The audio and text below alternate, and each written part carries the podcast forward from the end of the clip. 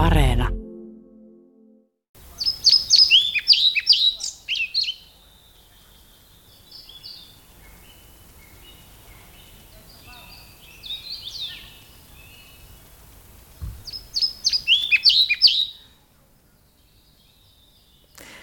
Ja näin se käynnistyy toukokuinen lasten luontoilta helteisestä, suorastaan näin voi yllättäen sanoa suorastaan helteisestä Pasilasta. Koko luontoilla joukko on kasassa, mutta osa siis tosiaan korona-aikaan etänä.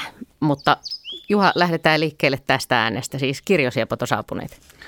Joo, kirjosieppo on hyvä aloituslaji tähän näin, koska kirjosieppoja odoteltiin jo ihan toukokuun alussa ja ei millään ei millään tullut havaintoja, että se laji oli, voisi sanoa ainakin viikon myöhässä siitä perusmuutosta ja sitten yhtäkkiä tuossa maanantaina, kun lämpeni, niin maanantai tiistaina, niin niitä alkoi olla ja tiistaina jo eilen niin kuin monessa paikassa ja tänään lähes joka paikassa. Että tulee kyllä nopeasti sitten, kun tulee. Että Länsi-Afrikan muuttaja, siis pitkän matkan muuttaja. Nyt niihin voi tutustua sitten kotipihoilla ja linnunpönttöjen lähettyvillä. Sä sanoit, että lähes joka paikassa, mutta onko ympäri Suomen? No mä en tiedä ihan tarkkaan, että kuinka pohjoiseen on, on tota, ehtinyt vielä, mutta siis laji pesi koko Suomessa, eli, eli, eli niin pitkälle menee kuin nyt mahdollista ja miten pitkälle tuo lämpöaalto yltää sitten. Eli nyt voi kirjosieppoja kuunnella. Miten Jaska, oletko kuullut jo kirjosieppoa?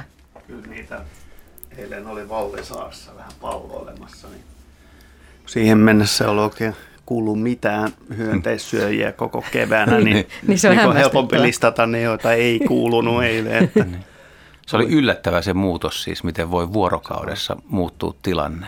Joo, tämähän oli tosi mielenkiintoinen itse asiassa noin niin kuin meteorologisesti tämä tilanne, että saatiin raikasta kasakstanilaista ilmaa Suomeen ja siinä oli sitten vähän myötä tuolta Ukrainasta saakka, että varsinkin jos katsoo noita 500 metrin korkeudessa olevia sääennusteita, niin siellä oli niin lämmintä, että 20 aste, astetta heilahti Helsingissäkin ihan iloisesti yli, siis jo aamusta niin kuin 500 metrin korkeudessa. Ja kattelin, kun oli aika utusta ja semmoista niin kuin, tuommoista keliä siinä, niin se vaan tarkoitti, että siinä on isot lämpötilaerot mereen ja tota, niin, sitten niin kuin pilvien välillä, mutta sitten se selkesi ja kesä murskas kevään, sanotaan näin. Että.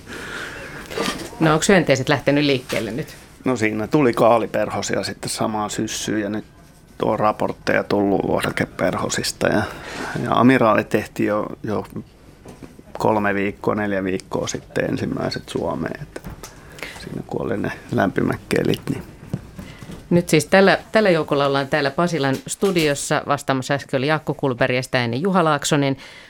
Mutta nyt meillä on siellä yhteyden päässä myöskin äh, Heidi Kinnunen. Moi. Tervehdys. Tervehdys. Joo, ootko helteistä, helteisestä päivästä nauttinut? Olen, olen ehtinyt vähän käymään ulkona, mutta tota, ihan käsittämättömän hienoa. Joo. No miten tämä lupaa, minkälaisia nisäkäskysymyksiä odotat nyt, kun tulee lasten luontoilta tästä käynnistyy? No ajattelen, että lapset saattaa olla kiinnostuneet eläinlapsista. Mutta ainakin, ainakin tämä vuoden aika on semmoinen, että eläinlapsia on puksahdellut tuonne maastoon hurjaa vauhtia, että, että musta tuntuu, että met, metsät täyttyvät uusista pienistä eläimistä ja siellä on paljon tämmöisiä äitilapsipareja. Hyvä, siitä puhutaan varmaan varmaan tämän illan aikana. Entäs sitten Arisaura? Kuuluuko? Joo, kuuluu. Kuuluuko sinne päin myös? Hyvin kuuluu. Minkälaisia kysymy- kysymyksiä ajattelet, että saattaa tänä iltana tulla? No kyllä varmaan lapset, jos tuolla rannoilla käyskentelee, niin siellä kaislikoissa kuuluu kaiken näköistä molsketta ja mulinaa, että tämä kevätkutuisten kalojen kutuaikahan alkaa olla kiivaimmillaan. Tosin vähän eri lajit kuten eri aikaan ja sitten samatkin lajit eri puolilla Suomea eri aikaan, että tota, joissain paikassa, paikassa voi olla vielä hiljasta ja osassa paikassa saattaa kutu olla jo osittain ohi. Esimerkiksi tuolla Uuden kaupungin saaristossa, jossa mä olin viime viikonloppuna, niin ainakin ahvenista näytti aika iso osa olleen jo kuteneita. Mutta sitten muita, muita lajeja, särkikaloja sieltä on tulossa kyllä kovaa vauhtia vielä. No odotatko kiperiä kysymyksiä? Totta kai.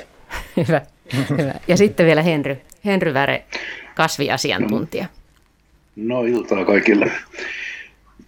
Eli jos sama kysyt kuin muitakin, Joo. niin, niin, niin äh, tänään kun olin Kaisa nimessä työpaikalla, niin siinä pihalla katselin puutarhassa upea kukintaa ja oli tosi mukava nähdä, kun siinä tuli äiti aika pienen lapsensa kanssa, ehkä kolmevuotias, neljävuotias, ja siinä ne kumartui kylmän kukan ylle – ja äiti opetti siitä pölyä ja lapsi siinä sitä kosketteli, niin ehkäpä tämä saisi jotakin pölytysbiologista kysymystä. Okei, katsotaan, katsotaan miten ilta tästä etenee. Luontoillan lähetys siis tästä käynnistyy ja nimenomaan lasten luontoilta. Eli nyt toivotaan lapsilta luontoaheisia kysymyksiä. Voi kysyä nisäkkäistä, linnuista, kasveista, kaloista, hyönteisistä. Puhelinnumero on 0203 17600 ja sähköpostiosoite on luonto.ilta.yle.fi. Ja Siiri Kangasalta on lähettänyt tähän sähköpostiin kysymyksen, miksi jotkin leppäkertut ovat keltaisia ja onko vanhemmilla leppäkertuilla enemmän pilkkuja kuin nuorilla? Jaska. No keltaisuuteen voi olla useita syitä, että itse asiassa monet monet kovakuoreista, kun on vasta, vasta syntyneet kotelosta, niin ne saattavat olla yksivärisiä ja vaaleampia kuin mitä ne ovat sitten aikuistuttuaan tai, tai kun peitin siivet on kovettunut. Mutta meillä on eri tavalla keltaisia leppäkerttulajeja useitakin eri suvuissa ja, ja tota niin, niillä on sitten omansa näköisiä täpliä tai ruutuja tai mitä nyt milläkin niin lajinsa mukaan. Että meillä on yli 50 lajia erilaisia leppäpirkkoja. Eli siihen ja, maailmaan kun perehtyy, niin sieltä voi löytää tosi erinäköisiä ja erikoisia kavereita. Joo, ja vähän eri kokoisiakin. Sitten on semmoisia täplikkäitä lajeja, joilla on niin kuin, tavallaan täplien sisälläkin täpliä. Vielä niin kuin, että rupeaa olemaan rengaspirkkoa ja tämmöistä. Mutta sitten se ikäpuoli, niin, niin kaikki epäilykset siitä, että pisteiden määrällä tai millään muullakaan kuvioilla viitattaisiin pirkkojen ikään, niin, niin ne eivät pidä paikkaansa. Että, että jollakin lajeilla on useita eri muotoja, joihin voi, voi kuulua niin kuin erilaisia määriä ja värejä myös, taustavärejä, niin lajinsa mukaan vaihtelua, mutta niin mikään niistä ei niin kuin muuta sitä faktaa, että niin kuin nämä on koko ikänsä samannäköisiä. Nämä. Puhelinnumero on 020317600 ja siihen ovat soittaneet kaverukset Saima ja Lotta. Iltaa. Oletteko siellä? Joo. Joo. Saima täällä, moi. Saima siellä, joo, ja sä oot yhdeksänvuotias, eikö niin? Mutta onko siinä Lotta sun vieressä vai? Äh, joo. Joo. Ja oliko se oikein, että te soitatte Kuopiosta ja te olette kavereita? Joo. Joo, no niin. Ja mikä teillä on mielessä, minkälainen kysymys? Mulla oli, että, että mitenkä lintu pystyy lentämään. Aika hyvä, aika hyvä. Juha, Juha mutta teillä on, annetaan Juha vastata nyt, mutta teillä on sitten vielä toinen kysymys, niinkö? Ei. Joo. Ai on, joo. No mutta annetaan Juha vastata ensin tähän. Eli miten lintu pystyy lentämään? Joo, se, on, se onkin hyvä kysymys ja aika vaikea selittää. Mutta lähdetään nyt siitä, että tuota, linnuilla on siivet, millä on jo mahdollisuus liidellä, käyttää ilmavirtoja hyväksi, ottaa nosteita, kun ilma, ilma, ilma vaikka lämpenee ja lämmin ilma nousee ylös, niin no, tulee tämmöinen tota, lämmin ilma nousee ylös, niin se kannattelee jonkun verran lintua ja linnun, linnulla siiven alle muodostuu semmoinen paine, joka pitää, pitää sitä jo vähän niin kuin yläviistoon suuntautuna, että se lähtee nousemaankin ylös ja sitten kun räpyttelee ja liikkuu, niin siinä se sitten onnistuu. Se on vähän niin kuin leijakin, joka, joka pysyy, pysyy ilmassa. Et lepakoilla on samanlainen taito ja leijat lentää, ja, mutta aika vaikea tota on, on, on selittää niin kuin ihan perinteisesti. Joskus, jos, joskus on yrittänyt, eikä se tunnu nytkään menevän sen paremmin. Ehkä tuo Jaska vähän jeesaa Heti mua. Aluksi mä ajattelin, että voisiko lähteä myös dinosauruksista, olisiko sieltä jotain apua tähän? Niin, aikoinaanhan tota, kun linnut kehittyi dinosauruksista, niin sieltähän lähti ne ensimmäiset le- lentoliskot, jotka, jotka liisi, jotka ei varsinaisesti vielä ihan ensimmäiset lentänytkään kunnolla, vaan ne pysty vetämään semmoisia pyrähdyksiä liitämään, mutta sitten sit, sit, niin kuin hiljalleen opittiin, opittiin myös lentämään ja käyttämään niitä siipiä tehokkaammin hyväksi. Haluatko Jasko täydentää? Jäikö niin, että linnun luut on hyvin kevyet, että se, se on sen on helppo, helpompi lentää. Se on, se on totta, että, tota, että jos linnut olisi hyvin raskastekoisia ja niillä olisi paksut luut ja vielä, vielä niin kuin täytteiset luut, niin ne olisi niin raskaita, että se lentäminen on vaikeaa ja melkein kaikilla linnuilla on ontot, ontot luut, eli sen takia lintu on suhteellisen kevyt, kevyt ja, ja sitten siipiehän on hyvin eri mallisia ja lentotaitoja on hyvin erilaisia, että jotkut kanalinnut – Metso ja Teerin on aika, aika raskaita ja niille on järin suuret siivet, niin ne ei ole ehkä niin voimakkaita lentäjiä. Sitten taas tiirat ja pääskyt, tervapääsky, mitkä tässä hiljalleen alkaa kotiutua tuolta etelästä, niillä on pitkät kapeat siivet ja ne on voimakkaita, nopeita lentäjiä. Ja, ja kun on terävät pitkät siivet, niin on myös ketterämpi lentämään. Että, että sieltä löytyy aika, aika monta erilaista kaverusta ja lentämään. Voisiko Juha vielä täydentää jopa niin, että lepakoilla ainakin tiedetään, että kun lepakkoja on ollut ihmisten hoidossa ja niille on, niitä on ruokittu, kun ne on olleet vahingoittuneita, niin vaikka ne on sitten parantuneet niistä vaivoistaan ja, ja niistä vammoistaan, kun on otettu hoitoon, niin ihmisen hoidossa on käynyt niin, että hoitajat on olleet niin innokkaita ruokkioita, että lepakoista on syötetty niin pulleita, että lentäminen ei ole onnistunut ennen kuin lepakko on vähän laihtunut. Et sikäli tämä paino voi olla aika kriittinen tässä lentämisessä. Joo, mä just juttelin muutamia päiviä sitten Heinolan lintutarhan, lintuhoitolan työntekijän Olli Vuoren kanssa, joka kertoi, että kun heillä on lintuja siellä hoidossa ja niitä ruokitaan, niin pitää olla hyvin tarkka sit siinä, kun lintu kuntoutuu. Eli jos se on vaikka nyrjäyttänyt siipensä tai joku muu vika, mikä pystyy parantamaan, niin jos se lintu on kuukauden siellä hyvä, hyvissä ruuissa, niin loppuvaiheessa pitää ruveta säännöstelemään. Ja tiettyjä lajeja, niin kuin lokit, lokit ja jotkut haukat syö mielin määrin ja sorsalinnutkin voi syödä niin paljon kuin mahdollista, että niille ei saa antaa, että, että sitten kun vapautushetkellä on, niin pitää olla sopusuhtainen ja hyvässä kunnossa. Muuten lentäminen on hankalaa. Että kyllä se on ihan totta. Hyvä Heidi.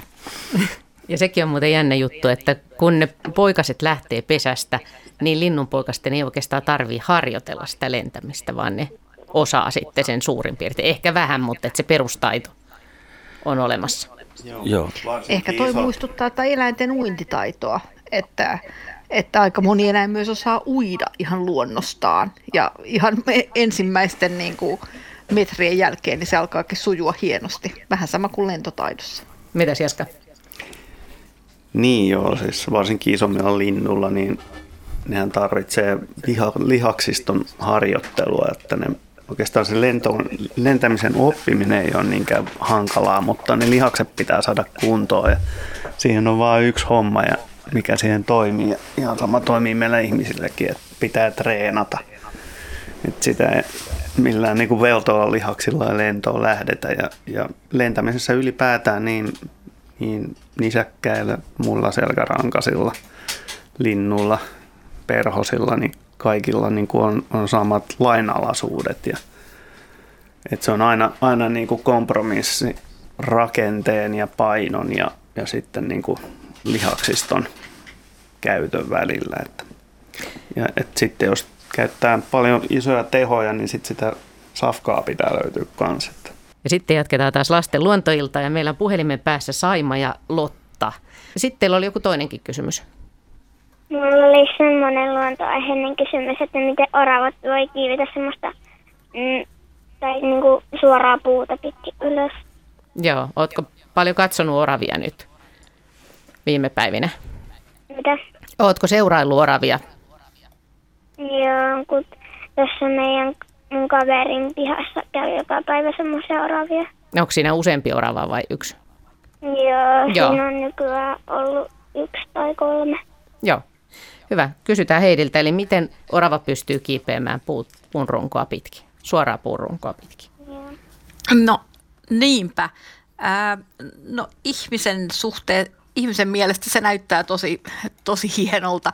Ehkä se helpointa siinä on ehkä se, että se orava on niin pieni, että sen ei tarvitse kauhean isoa painoa sinne ylös kiskoa ja sillä on aika hurjat kynnet. Joskus jos löytää vaikka kuolleen oravan, niin voi niitä kynsiä vähän katsoakin ja näkee, että ne on, ne on pitkät ja ne on vahvat ja niiden kynsien, kynsien avulla ne pääsee sinne ylös. Itseäni ihmetyttää ehkä vielä enemmän se, että, että kun ne on päässeet ylös, niin ne mokomat voivat juosta sieltä alaskin päin. Ja silloin näyttää siltä, että juostaan pää alaspäin.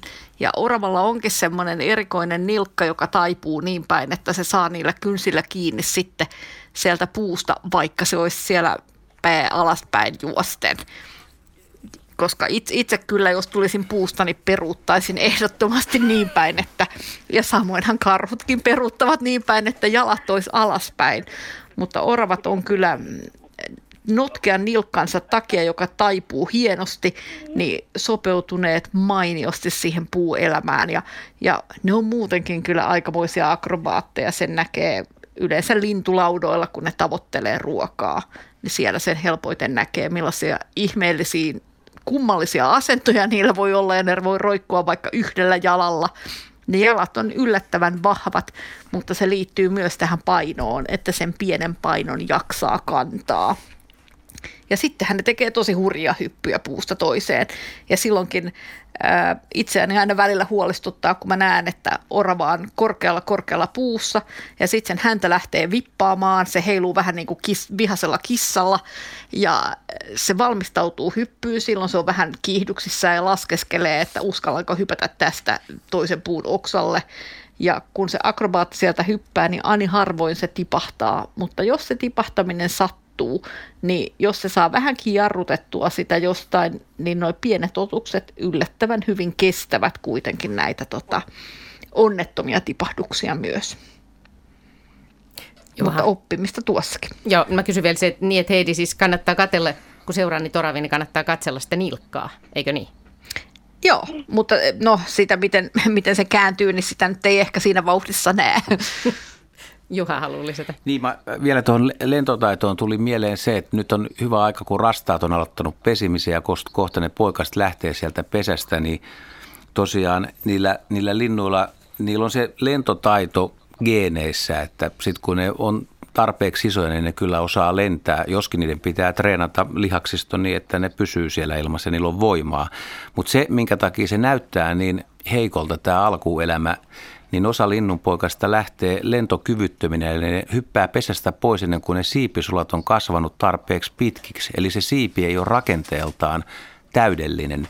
Ja silloin tulee mieleen se, että se lintu koko ajan treenaa sitä lentämistä, mutta se ei tavallaan, se, no ehkä se treenaa, mutta se, se siipi pitää kasvaa tarpeeksi suureen mittaan ja olla täydellinen, että se pystyy lentämään. Ja huonokuntoisella siivellä ei lennetä eikä osa sulkasato, kun linnut vaihtaa sulkia pitkin vuotta on tiettyinä aikoina, niin ne voi olla hetken aikaa lentokyvyttömiä. Kun ne tarvitsee sitä niin kuin harjoittelua ja muuta, niin, niin kuin rastaatkin, niin ne ei ole mitään kauhean pieniä lintuja, niin sitten vastaavasti muut linnut, jotka esimerkiksi haluaisi syödä ne rastaan poikaset, niin – niin luultavasti juuri niiden takia nämä, nämä lähtee pois pesästä sitten siinä vaiheessa, kun ne on melkein lentokykyisiä, että, että ne harjoittelee sitten maastossa ja kaikki poikaset ei ole samassa pesässä, että jos petoeläin tulee, niin, niin se ei saa sitten kuvaan yhden saaliiksi. Muuten menisi koko sakki, kun ne kaikki siellä harjoittelisi ja meuhkaisi, niin sehän heiluu se puu jo siinä vaiheessa. Että paljastuu kaikille, muun muassa oravat esimerkiksi kanssa, niin rastaan poikasia syö. Saima ja Lotta, kiitos teille soitosta ja erittäin hyvistä kysymyksistä. Hienoja kysymyksiä. Soittakaa taas, kun tulee uusia kysymyksiä mieleen. Joo. Kiitos ja hei, hei. kaikille luonnon ystäville. Joo, voi miten ihana. Kiitokset ja terveiset sinne Kuopioon ja hyviä luontoreissuja. Sitten Sandöstä on soittanut on Anni, 10-vuotias Anni, joka on siellä puhelimen päässä nyt. Eikö niin? Joo. Joo. Minkälainen kysymys sulla on mielessä? No, miksi, ka- tai miten niin kuin kalat näkee siellä veden alla? Joo, aika hyvä kysymys. Ari. No niin. Kyllähän kaloillahan on silmät, niin kuin monilla muillakin eläimillä, että niillähän ne näkee. Mutta jos sä ajattelet sitä, että jos sä itse meet veden alle, niin sä näet vähän huonosti siellä veden alla, jos sulla ei ole esimerkiksi sukelluslaseja tai tämmöisiä uimalaseja silmillä, niin se johtuu siitä, että se ihmisen silmä on sopeutunut, sopeutunut katselemaan täällä veden yläpuolella sitä maisemaa, ja jos se vesi tulee liian lähelle sitä ihmisen silmää, eli ihan kiinni siihen silmään, niin silloin se silmä ei toimi normaalisti, ja silloin se näkö on vähän summea siellä.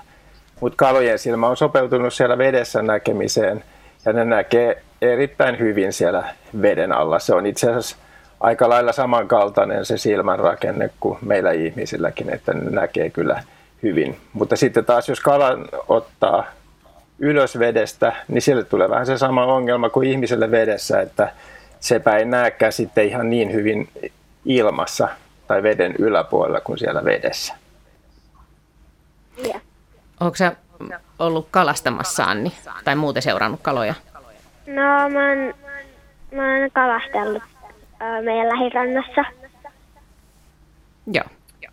Mitäs kaloja sä oot saanut sieltä? No, mä oon saanut ahvenia ja sitten mä oon saanut kolmipiikkejä. Jaha, ootko ihan ongella niitä saanut vai miten? Mä oon saanut ongella. Joo, ne onkin aika tavallisia onkikaloja just. Sä oot ilmeisesti jossain merenrannikolla sitten, jos sä oot kolmipiikkejäkin saanut. Joo. Hyvä. Kiitos kysymyksestä. Ja hyviä, hyviä kalareissuja. Täällä on samalla Noel Talsta Haukkiputalta, kahdeksanvuotias, on kysynyt semmoista asiaa, että miksi ahvenilla on piikkejä selässä. Tämä on tullut sähköpostilla, eli, eli Ari. Joo, monilla kaloilla on piikkejä, joillakin on selkäivissä, joillakin voi olla niissä kiduskansissa. Itse asiassa ahvenella on myös siellä kiduskansissa piikkejä. Ja kiiskihän on oikein kuuluisa siitä, että sillä on tämmöiset oikein piikikkäät, terävät piikit tai piikikkäät kiduskannet. Ja ne on tietenkin kehittynyt sen takia, että ne on hyvä semmoinen puolustusmekanismi. Ensinnäkin se ahven, kun se nostaa sen selkäivän pystyn, se näyttää huomattavasti isommalta kuin mitä se onkaan. Ja sitten kun siinä on vielä teräviä piikkejä sojottaa sinne ylöspäin, niin sitten monille petoeläimille, jotka yrittää ahvenia saaliikseen pyydystää, niin ne piikit on jo sen verran iso pelote, että ne ei välttämättä edes yritä iskeä siinä. Ja jos ne vaikka iskeekin, niin ne piikit kyllä tuntuu kitalaessa. Jos esimerkiksi joku lintu yrittää sitä napata, niin tota, aika ikävältä, niin saattaa pelastaa nahkansa sillä, että on nämä piikit. Eli suojaksi ne usein on rakentuneet näille kaloille. Sitten meillä on seuraava soittaja, siis puhelinnumero, johon voi soittaa 0203 17600 ja neljävuotias Niels Piera Hirvas Vuopio Vuotsosta on soittanut. Iltaa. Ootko siellä puhelimen päässä? Olen. Joo niin, hyvä. Ja minkälainen kysymys? No niin, mihin pitää ripustaa se, telekämpönttä, mihin? Et mihin telkän pönttö pitää ripustaa? Onko sulla no, nyt... Pitääkö panna mänty, kuusen vai minkälaisen? Niin, että mikä puu sen pitää olla, joo. Joo, mikä? Hyvä. Nyt teillä olisi telkänpöntön ripustus suunnitteilla vai? Oletko sä tehnyt telkänpönttöjä vai siellä? Joo, tässä olisi puita tuossa niin mahu. Tuonnossa on iso reikäinen pönttö, sitten on semmoinen ihan pikkuinen reikä. Niin se on pikkulinnun pönttö jollekin kirjosiepolle tai tintille. Hyvän näköinen. Hyvän näköinen pönttö, no sen mä uskon. Joo, ei, ei sillä puu, puulajilla ole merkitystä, että mihin puuhun, mutta kannattaa katsoa se, että, että kun se lintu on tulossa sinne pönttöön pesimään, että silloin olisi ihan hyvä suora linja lentää sinne, semmoinen rauhallinen ja selkeä linja. Ja sitten, että se pönttö ei ole ihan semmoisessa paikassa, että siinä on siinä vaikka koira haukkuu ihan vieressä tai on häiriötä tai tietä, jonka yli se lintu joutuu lentämään, että jos sieltä tulee isompi auto, että se törmäisi siihen. Ja telkänpönttö kannattaa laittaa melko lähelle rantaa, että sinne poikaiset sitten pääsee nopeasti, kun ne hyppää sieltä pöntöstä, niin ne kipittämään sinne rantaan sen emonsa kanssa. Ja ihan parista metristä ylöspäin, ei, ei, ei sen tarvitse olla kovin korkeallakaan sen pöntön. Ja ehkä semmoisen voi vielä ottaa huomioon, että sen pöntön alla ei ole ihan teräviä kiviä tai koloja tai semmoisia onkaloita louhosta, että jos ne poikaset hyppää, että ne tippuu semmoiseen paikkaan, että ne ei pääse siitä jatkamaan matkaa, koska nehän lähtee hyvin pienenä vuorokauden ikäisinä. Heti kun on syntynyt ja vähän kuivannut, niin ne sieltä ponnahtaa maailmalle. Että si- niillä, niillä neuvoin. Ja pit, saako sen panna ihan semmoiselle kuivalle maalle? Voi laittaa ihan kuivalle maalle. Ne, ne pesi joskus kilometrin, kaksi kilometriä siitä, siitä vesilampareesta, mihin ne menee, mutta niiden, niiden on pakko päästä johonkin lampeen, koska ne poikaset syö siellä lammessa. Et jos on todella pitkä matka, niin sit se on taas vähän niin kuin vaara, vaar, vaarallinen niin kuin sillä maalla porhaltaa kohti sitä lammikkoa, koska se lammikko on kuitenkin niiden koti sitten, kun ne sieltä pöntöstä lähtee liikkeelle. Mutta jokea tai, tai, tai mereä?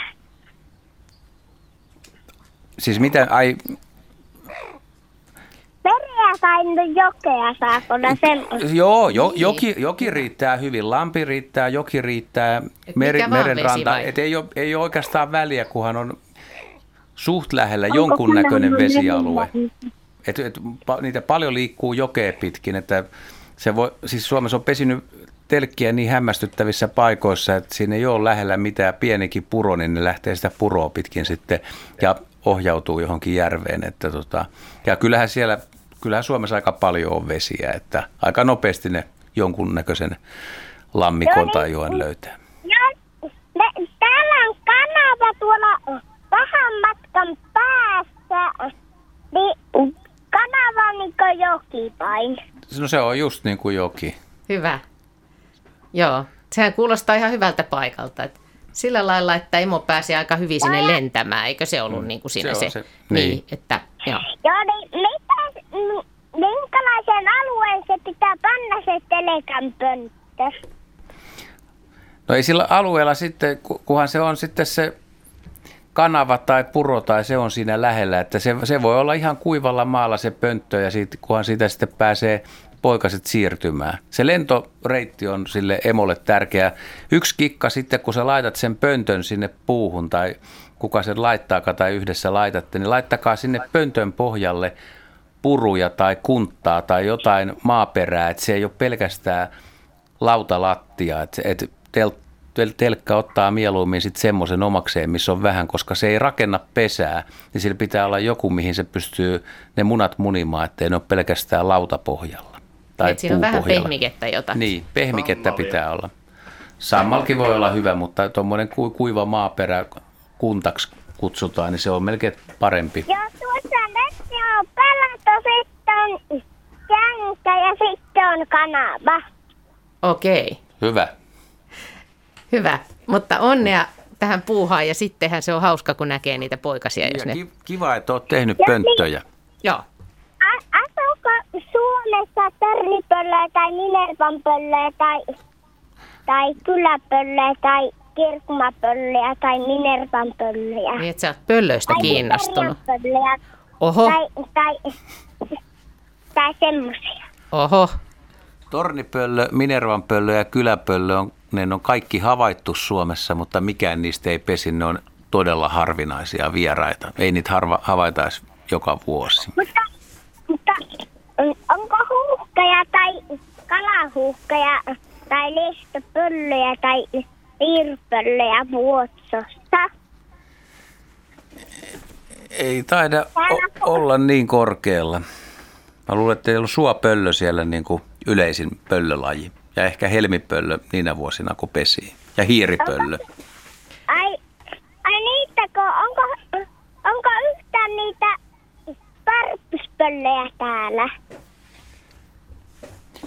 Täällä on jo kesälinnut laulele. Ihana, voi No niin, sit vaan kirjosiepolle pönttöpuuhun. Niin, kirjosiepolle laittakaa se toinen pönttö. Ja tota, Suomi on hyvä pö- pöllömaa, mutta ehkä ihan noita pöllöjä, mitä tässä tuli, niin ei ole, ei ole siellä vielä. Mutta hyviä, hienoa, kun olet linnuista kiinnostunut ja hyviä lintuhavaintoja. Ja soittele taas uudestaan sitten ja kysele uusia, uusia kysymyksiä.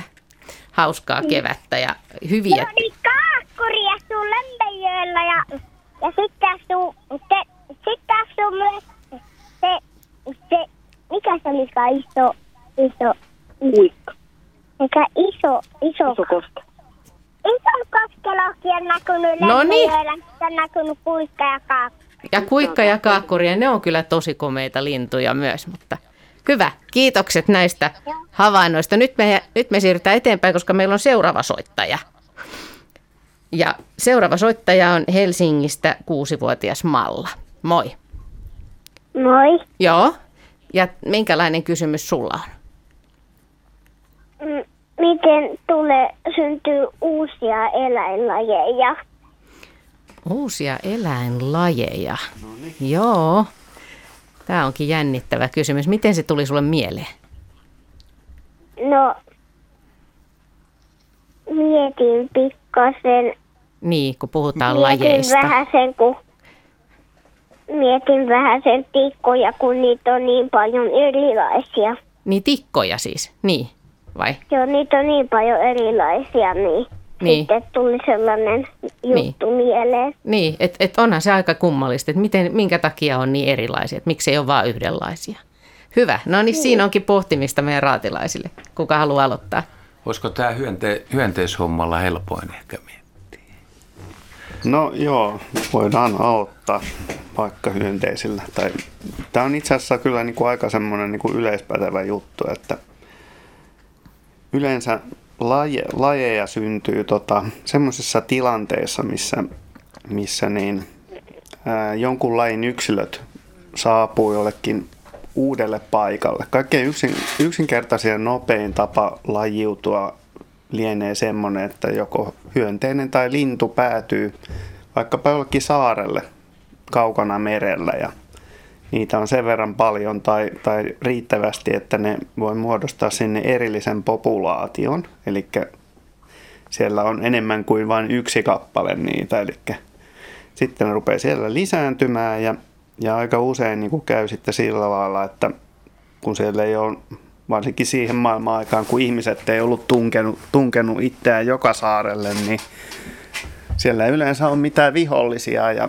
ja sitten aika nopeasti linnutkin huomaa, että vaikka lentäminen voi olla hauskaa, niin se voi, voi olla myöskin turhaa ja vie paljon energiaa. Ja sitten meillä on lentokyvytön lintu, lintu tota, laji saarella ja, ja kun nämä keskenään lisääntyy tämän itse asiassa usein hyvin pienestä joukosta lähteneet eläimet, niin huolimatta siitä, että niillä on aika, aika pieni tämä tavallaan monimuotoisuus näiden lajien perimässä, niin, niin siitä huolimatta niin ne lähtee, lähtee sitten niin omaan suuntaansa ja semmoisiin valintoihin, jotka juuri sillä saarella on, on tota niin, tyypillisiä. Ja perhosella on ihan samanlaista, samanlaista tämmöistä saarilajiutumista havaittavissa. Ja yleensä kun saarilla on vähän, vähän niin kuin, uh, muita lajeja, niin, niin perhosilla, jotka, joilla on vihollisia myös saarilla, esimerkiksi lintuja, niin, niin se ei olekaan hyvä juttu, että ne on kaikki samannäköisiä ne perhoset, niin se on aika jännä juttu, että, että muutamasta perhosesta lähtenyt tämmöinen paikallinen populaatio, niin kuin, niin kuin joukko, joukko yksilöitä, niin niiden, hyvin nopeasti niiden vaihtelu alkaa lisääntyä. Niin että tämän saman lajin, lajin yksilöt rupeekin näyttämään erilaisilta. Ja tämä, tämä prosessi, mikä tapahtuu, niin se johtuu siitä, että ei kannata olla samannäköinen. Koska sitten kaikki tietää, että minkä näköistä eläintä nyt pitää etsiä ruuaksi. Ja tää, sitten taas, jos niitä lajeja on tosi paljon, niin silloin tästä ei ole hyötyä, koska, koska silloin niin kuin siellä on niitä liikkuvia hyönteisiä, ne on jo kaikki erinäköisiä, mutta sitten kun on vähän lajeja, vähän lajeja niin silloin kannattaa näyttää erilaiselta, ettei niin kuin saalistaja totu etsimään juuri sinua, sinun näköistä otusta. Ja sitten tässä on semmoinen juttu, että kun aina, aina puhutaan, että kun hyönteiset, niillä on tosi nopea niin sanottu sukupolvikierto, eli yhdessä vuodessa voi jollakin lajilla olla useita sukupolvia ja sitten meillä nisäkkäillä saattaa olla mennä 20 vuotta ennen kuin ensimmäinen jälkeläinen saadaan, niin ajatellaan aina kuitenkin että niin, että hyönteiset, että, että nehän lajiutuikin tosi nopeasti. Mutta tämä ei menekään ihan tällä, näin yksinkertaisesti tämä homma, homma välttämättä, sillä niin hyönteisillä on se, että kun ne on niin valtava, valtava populaatio koko ajan, niitä voi silti olla ihan yhtä suurella alueella kuin vaikka susia tai karhuja. Ja, niin ne onkin koko ajan kontaktista toistensa samanlain yksilöiden kanssa ja, ja ne lisääntyy koko ajan ristiin ja rastiin se valtava joukko ja se on aika, aika tota niin, niin kauan kuin ne on niillä samalla alueella, niin, niin on koko ajan tekemisissä niin kuin käytännössä ne saman, saman tota, lain geenit keskenään ja se on hyvin, hyvin tota, niin, tämmöiset lajit voi olla ihan hyvin niin kuin miljoonan vuoden, vuoden vanhoja, vaikka ne periaatteessa olisi voinut esimerkiksi joutumalla sinne eristyneelle saarelle, niin ne olisi voinut lajiutua, mutta ei tarvitse tai ei, ei joudu lajiutumaan.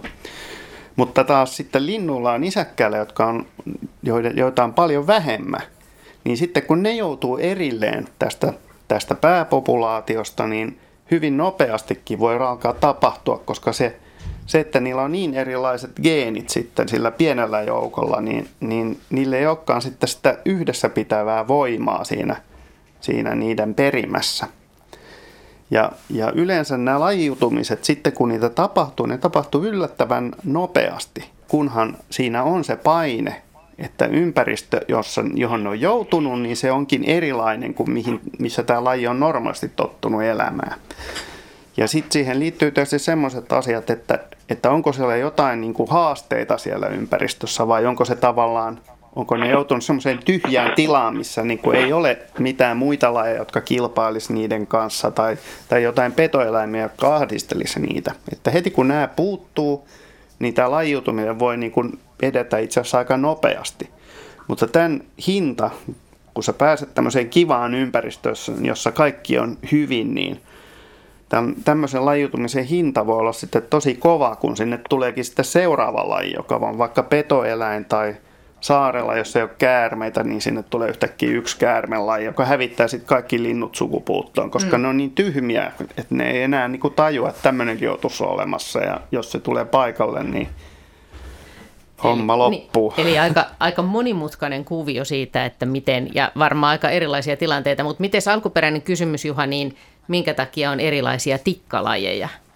Ja populaatio tarkoittaa siis ihan vain sitä porukkaa, niitä tiettyjä, sitä, sitä tiettyä eläintä esimerkiksi, joka on sille jollain alueella. Niin, Suomessa on, Suomessa on montaksi tikkaa. Meillä on harmaa päätikka ja, ja käpytikka, pikkutikka, valkoselkätikka, palokärki, käenpiikakin on tikka, harmaa päätikka, taisin sanoa ekana. No, joka tapauksessa niin on, on hyvin erinäköisiä, eri kokoisia tikkoja ja ja ne, ne pesi eri, kaivaa eri kokoisia koloja, pesi erilaisissa ympäristöissä, syö vähän erilaista ravintoa, ei kilpaile toistensa kanssa ja maailmassa on, on sitten vielä palokärkiäkin suurempia, suurempia tikkoja, mutta se nyt vaan on, on sattuma, että niin kuin linnut kehittyy eri kokoisiksi, vähän eri näköisiksi, eri värisiksi. Mutta tämähän ei ole, tämähän ei ole niin kuin lopullinen tämä lajisysteemi. Tämä elää koko ajan. Esimerkiksi valkoselkätikka ja käpytikka, mitkä on suht samannäköisiä ja monien on vaikea erottaa niitä, niin nekin linnut voi, silloin kun valkoselkätikkoa on vähän, niin ne voi pesiä käpytikan kanssa, eli ne risteytyy. Että mä luulen, että tässä voisi heittää, tämä on, tämä on, tämä on iso asia keskustella, että tämä voi kalahommissa, että Arilla olisi varmaan tässä paljon sanottua, mm. että kaloissaan tapahtuu esimerkiksi särkikaloissa, että se laji, lajit menee hyvinkin sekaisin. Mutta alun perin siis tikat on periaatteessa kehittynyt vähän erinäköisiksi sen takia, että ne on sopeutunut elämään vähän erilaisissa paikoissa, syömään vähän erilaista ravintoa ja näin. Ja ne väritykset, mitä niissä on, niin voi liittyä esimerkiksi semmoiseen niiden väliseen viestintään, että jotenkin näin. Mitäs haluat Saari jatkaa? No voisi kaloista ehkä sen verran, että tota, kalat esimerkiksi jossain samassa järvessä, sanotaan nyt vaikka järvessä on siikoja, niin siellä on tota, tämmöisiä erilaisia porukoita, jotka sitten vähitellen on erikoistunut esimerkiksi syömään vähän erilaista ravintoa, niin sillä tavalla ne on niin kuin eriytynyt omiksi porukoikseen. Ja sitten niillä voi olla vielä erilaiset kutupaikat näillä, näillä erilaisilla porukoilla. Niin siinä puhutaan jo sitä, siitä, että on syntynyt tämmöisiä uusia siikamuotoja. Ne ei ehkä vielä varsinaisesti ole siikalajeja, koska ne voivat niin kuin risteytyä keskenään kaikki nämä muodotkin, mutta että se on niin kuin tapahtumassa se lajiutuminen. Ja se voi tapahtua ihan tämmöisen saman järvenkin sisällä, vaikka ei ole mitään semmoista eristäytymistä tai tämmöistä niin, kuin niin sanotusti saarelle joutumista. Et kalo, kaloilla tapahtuu sitä lajiutumista koko ajan, mutta se on sanottava, että tämä lajiutuminen on näillä, ainakin näillä selkärankaiseläimillä, joilla on aika pitkät nämä sukupolvet, niin se on aika pitkä prosessi, että se voi kestää sitten jopa satoja tai tuhansia vuosia, että syntyy oikeasti joku uusi laji. Mutta tämmöistä, niin kuin, tämmöisiä muotoja on kaloilla hyvin paljon. Et esimerkiksi varmaan melkein jokaisessa suomalaisessa järvessä, missä on ahvenia, niin ne näyttää vähän erilaisilta kuin jonkun viereisen järven ahvenet tai meressä olevat ahvenet, johtuen ihan siitä, että ne on jo hyvin pitkiä aikoja elänyt siellä omissa oloissaan eristyksissä, siis muista ahvenista. Mites tuli mieleen Heidi tota, toi Saimaan norppa, etteikö se ole tästä esimerkki? Niin, toden totta, se on varmaan paras esimerkki siitä, että kun jää jumiin jonnekin, tästä tapauksessa ei saareen, vaan tästä tapauksessa omaan järveen, niin voi tapahtua lajiutumista vuosituhansien kuluessa. Ne yksilöt, jotka sinne Saimaalle jäi, niin muodostivat sitten sen oman lajinsa, joka ei todennäköisesti enää lisääntyisi uudestaan meressä elävien norppien kanssa. Mutta se onkin sitten, en tiedä onko kukaan kokeillut mitään laatukan norpan suhteen, mutta en, en ehkä lähtisi tätä kokeilemaan. Mutta joo, toden totta, että nisäkkäissä ehkä vähän harvemmin tapahtuu sitä, että lähilajit lisääntyvät keskenään. Ää, no, sitä kyllä tapahtuu, mutta harvakseltaan, mutta, mutta mun mielestä esimerkiksi sorsathan on ihan, ihan riivattuja eläimiä siitä, että melkein, tai näin rumasti sanottuna, mutta että nehän melkein kaikki sorsalait voi lisääntyä keskenään ja sitten syntyy niitä hassun näköisiä sorseja ja sitten me ihmetellään aina, aina jossain retkellä, mikä tuokin nyt on. Totta. Ja sinisorsat on lisääntynyt jopa joutsenten ja hanhien kanssa, että No, Joo, että ne on vielä Henry niin pääsee merisään jälkeen kertoo pajujen risteytymistä, niin sitten vasta sitten onkin vasta, ongelmia. Sitten vasta ollakin. Tosiaan nyt siirrytään merisäähän, mutta tota, Malla olipa hieno ja erittäin vaikea ky- kysymys. Ja tässä on päästy jo aika, aika haastaviin ja jännittäviin kysymyksiin. Otetaan pari sähköpostikysymystä täältä välillä. Täällä on nimittäin Arne viisi vuotta ja Oula kolme vuotta. Haluaisivat lasten luontoillassa kuulla, mitä karhun sisällä on. Heidi? Karhun sisällä on, äh, no, päällä on turkki ja karhun sisällä on luita ja lihaksia. Ja sitten luiden, luitelihaksia on paljon ja ne ovat painavia. Ja sitten sen lisäksi siellä on suolisto, joka on etenkin, ö, etenkin syksyn marja-aikaan vinhan värinen, kun se syö mustikoita ja puolukoita. Ähm, mitä muuta löytyy karhun sisältä? Onko se hyvin samanlainen kuin mitä meidän sisällä on? On. On se hyvin samankaltainen. Kaikista nisäkkäistä löytyy ihan samat jutut sieltä sisältä käytännössä. Sieltä löytyy keuhkot, isot keuhkot, hyvät hengittämiseen maksa on aika kookas, vatsalaukku, jossa tota, jonne sitten ruuat menevät, kun ne on syöty. Ja sitten toden totta pitkähkö suolisto, jota on muutaman metrin verran. Että sellaisia asioita löytyy karhun sisältä, samoja kuin meiltä muilta nisäkkäiltä. Sitten Tilda, kuusivuotias, ihmettelee, että miten madot pystyvät hengittämään maan alla. Mites Ari? No niin, madot on aika vekkuleita siinä mielessä, että ne hengittää ihonsa läpi. Ja tota, ne itse asiassa ei voikaan olla siellä maan alla, jos se esimerkiksi täyttyy vedellä niiden kolot tai se maa on hyvin kostea, niin niiden täytyy tulla pintaan hengittämään silloin. Mutta normaalisti tuommoinen metsämaa tai peltomaa, niin se on sen verran kuohkea, että siellä on ilmaa myöskin siellä maan sisällä ja ne pystyy ihonsa läpi hengittämään. Ne ei kuitenkaan, niille ei ole keuhkoja, että ne ei vedä mitenkään sitä ilmaa siitä ihon läpi, vaan, vaan tota, se happi, mitä siinä ilmassa on, niin se liukenee siitä kostean ihon läpi sitten sinne madon elimistöön. Ja sitten vielä samaan kysymykseen kuuluu Taimi, kahdeksanvuotias haluaisi tietää, miten käärmeet pysyvät veden pinnalla. No käärmeet itse asiassa, jos ne lakkaa liikkumasta, niin ei ne oikein pysykään veden pinnalla. Et ne on hiukan, hiukan painavampia kuin vesi. Et esimerkiksi rantakäärme, joka on hyvä uimari ja sukeltaja, niin se pysyy aika helposti veden alla. Ja varsinkin jos ne puhaltaa keuhkonsa tyhjäksi ilmasta, niin silloin ne varsinkin pysyy hyvin veden alla. Mutta että parhaiten käärmeet kyllä pysyy luikertelemalla siinä, eli uimalla siinä veden pinnassa. Hyvä. Eli, eli siis ne voivat halutessaan myöskin mennä veden sisällä. Kyllä joo, rantakäärmeet varsinkin ne saattaa oleskella aika pitkiäkin aikoja veden alla. Mutta usein ne silloin on jossain kivien alla vaanimassa just kivien alla ele, eleleviä kaloja, simppuja ja muita kivennuolia ja tämän tyyppisiä kaloja, koska tämmöiset vedessä kivien alla olevat kalat on niiden lempiruokaa.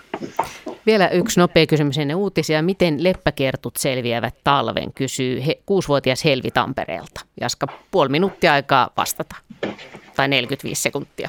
Leppäkerttuisi ennen talvettimista jonkin hyvin viileän, mutta kuivan, kuivan tota, paikan ja ne jää sinne puhtaasti nappaa pinnasta kiinni ja odottamaan, että ilmat alkaa lämmetä. Ja tarkoitus on nimenomaan, että se ei ole mikään lämmin paikka, jossa sää vaihtelee voimakkaasti, vaan sen pitää olla semmoinen perusviileä so, no, kolo tai joku muu vastaava paikka. Eli nimenomaan hyönteisille on talvella tärkeää, että on viileää, ei lämmintä. Sillä säästää energiaa. Puhelinnumero, johon lapset voivat soittaa on 020317600 ja sähköpostiosoite on luonto.ilta at yle.fi. Ja nyt on siis loistava hetki kysellä kasveista ja eläimistä ja Suomen kotimaisesta, meidän kotimaisesta luonnostamme. Mutta otetaan tähän ihan alkuun, koska viimeksi lasten luontoilta oli siis joulukuussa ja silloin puhuttiin siitä, että maahisryhmä, eskarilaiset Lauttasaaresta Helsingistä olivat valmistaneet muutamia kysymyksiä meille ja sitten kaikkia ehditty silloin käsitellä, niin otetaan tähän nyt alkuun Teon kysymys. Mä olen Teo ja mun kysymys on, että miksi puut ei kaadu? Ja se oli siinä. Mitäs Henry? Puut, niin kauan kuin puut on terveitä, eli niitä ei vaivaa mikään hyönteistuho eikä laho, niin puujuuret ylottuu erittäin laajalle maaperään ja toisinaan melko syvällekin. Eli juuret ankkuroi puun rungon maahan niin tiukasti, että se ei kaadu. Paitsi jos tulee erittäin kova myrsky, tornadot tai muu vastaava äkillinen puhuri tai puu alkaa vanheta vanhuuttaan ja alkaa lahoamaan, niin silloin sen solukko heikkenee, se alkaa lahoamaan. Silloin kun puu alkaa lahoamaan, niin silloin se rakenne muuttuu niin huonoksi heikoksi, että sitten se vasta kaatuu. Voi kaatua myöskin ihan vanhuuttaan, mutta puun, puun puusolut, ne on niin kovia ja jäykkiä, että puu ei taitu eikä kaadu. Sitten otetaan vielä perään Emman kysymys siilestä. Mä oon Emma ja mä oon 6V. Sano jo. Miksi siilillä on niin tervät piikit? Mitäs Heidi? No siilillä on terävät piikit sitä varten, että se on sen keino välttää saalistajia. Se olisi aika hyvän kokonen saalis monenlaisille eläimille, vaikka ketuille ja supikoirille. Öö, varmaan ilveskin voisi syödä siilin, jos, jos sillä ei olisi piikkejä. Ja koska se olisi niin mehevä paisti, niin on ollut pakko kehittää jotain, tai ei ole pakko, mutta ne yksilöt, joille on varmaan syntyneet piik, syntynyt piikkejä, nyt palataan tähän äh, lajien syntykysymykseen, ne, ne, ne joille on syntynyt piikkejä, jotka siis muistuttaa meidän kynsiä aineena, niin sellaiset yksilöt on jääneet, äh, ne ei ole joutuneet sinne petojen kitaan. Ja sitä myöten tämmöinen ominaisuus sitten – siellä siili, siilien esiisien joukossa on, on tota, runsastunut. Siitä on niin kovasti hyötyä, että on piikkejä. Ei tule syödyksi. Sitten pape- kirja, kirjallinen kysymys myöskin samasta porukasta. Saana on kysynyt, että miksi karhuja ei näy paljon? Se sopii vielä sulle Heidi. No karhuja ei näy paljon, koska karhut on tosi varovaisia. Itse asiassa karhuja on, pa- ai, ai, karhuja on yllättävän paljon. Öö, valehtelisinkohan mä paljon, jos mä väitän, että Suomessa on about 2000 karhua. Ja, ja tota, silti niitä ei näe, ne on kamalan varovaisia. Kun ihminen lähestyy, niin karhu maastoutuu pensaaseen ja pusikkoon ja ihan vaikka mustikan varpujen alle – ne ei halua näyttäytyä ja ne pötkii tiehensä. Ne on varovaisia eläimiä ja pelkää ihmisiä yleensä. Hyvä. Ja kiitokset tosiaan maahisryhmälle. Meillä on vieläkin näitä kysymyksiä muutamia tallella. Katsotaan, jos otetaan tällä tunnilla tai sitten myöhemmin. Mutta nyt meillä on soittaja Eeli, kahdeksanvuotias, on soittanut Mikkelistä. O- ootko langan päässä siellä? Joo. Joo. Hyvä. No minkälainen kysymys sulla on? Eli et, ö, minkä takia lohella on se rasvaevä siellä selkäevän takana. Miksi lohella on rasvaevä? Hyvä. Joo, t- tämä onkin kyllä tosi hyvä kysymys ja askarruttanut kyllä monia muitakin ihan kalatutkijoita myöten, että minkä ihmeen takia sillä on se rasvaevä. Ja loppujen lopuksi tota noin, niin ollaan tultu siihen tulokseen, että ehkä sitten kun se lohi on kutuvalmis, ja tota, komeassa kutuasussa, niin silloin se rasvaeväkin on kaikkein komeimmillaan. Että ilmeisesti sillä on jotain merkitystä siinä kutuasussa ja siinä kutukäyttäytymisessä. Et silloin kun ne kojamot eli koiraslohet, kun ne kisailee parhaista naaraista siellä kutupaikoilla, niin ne esittelee sitä kylkeään ja ne on kaikki evät pörhyllään ja se iso rasvaeväkin on selkeästi näkyvissä, niin ehkä liittyy siihen. Mutta että oikein mitään muuta merkitystä sille ei ole keksitty. Se ei ole, vaikka se on nimeltään rasvaeva, niin se ei ole mikään rasvavarasto, koska se on aika pieni osa siitä kalan kokonaispainosta, se rasvaevan osuus. Ja lohellakin suuri osa rasvavaroista on siellä lihaksen sisällä, siellä kalan sisällä, niistä energiavaroista. Mutta että varmaan se on semmoinen vähän niin kuin sulkahattuun niille komeille koiraslohille, kun niillä on komea rasvailla, niin näyttää hienommilta. Tästä tuleekin mieleen lisäkysymys. Eli kuinka paljon sen poikastuotto kuinka paljon poikastuotto menestykseen vaikuttaa sitten näillä istutuslohilla, joita se rasvaisen evä on poistettu, niin, niin tuo tämä ikävä merkintätapa, onko sitä tutkittu?